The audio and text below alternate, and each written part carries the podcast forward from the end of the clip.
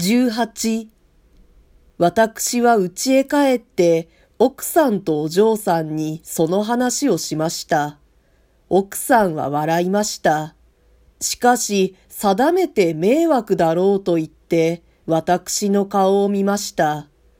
私はその時腹の中で、男はこんな風にして、女から気を引いてみられるのかと思いました。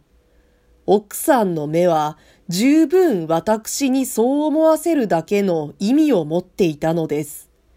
私はその時自分の考えている通りを直接に打ち明けてしまえばよかったかもしれません。しかし私にはもう古義というさっぱりしない塊がこびりついていました。私は打ち明けようとしてひょいと止まりました。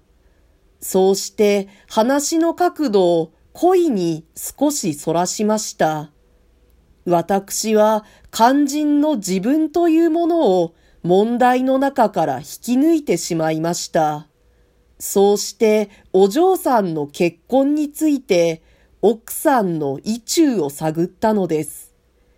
奥さんは二三そういう話のないでもないようなことを明らかに私に告げました。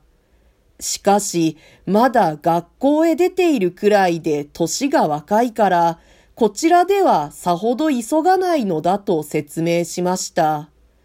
奥さんは口へは出さないけれども、お嬢さんの養殖にだいぶ重きを置いているらしく見えました。決めようと思えばいつでも決められるんだからというようなことさえ口外しました。それからお嬢さんより他に子供がないのも容易に手放したがらない原因になっていました。嫁にやるか婿を取るか、それにさえ迷っているのではなかろうかと思われるところもありました。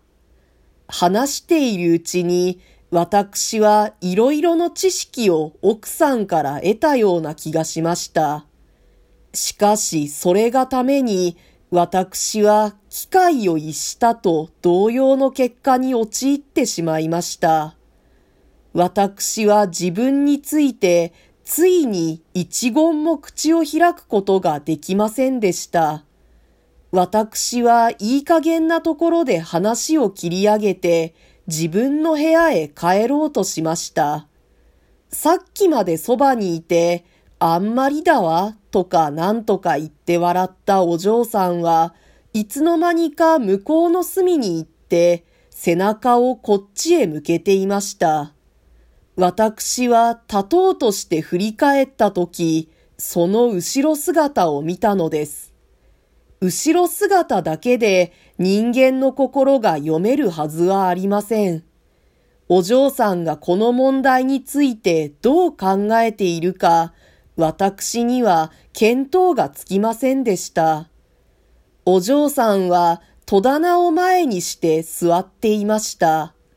その戸棚の一尺ばかり空いている隙間から、お嬢さんは何か引き出して膝の上へ置いて眺めているらしかったのです。私の目はその隙間の端におととい買った反物を見つけ出しました。私の着物もお嬢さんのも同じ戸棚の隅に重ねてあったのです。私が何とも言わずに席を立ちかけると、奥さんは急に改まった調子になって、私にどう思うかと聞くのです。その聞き方は何をどう思うのかと反問しなければわからないほど不意でした。それがお嬢さんを早く片付けた方が得策だろうかという意味だとはっきりしたとき、私はなるべくゆっくらな方がいいだろうと答えました。奥さんは自分もそう思うと言いました。奥さんとお嬢さんと私の関係がこうなっているところへ、もう一人男が入り込まなければならないことになりました。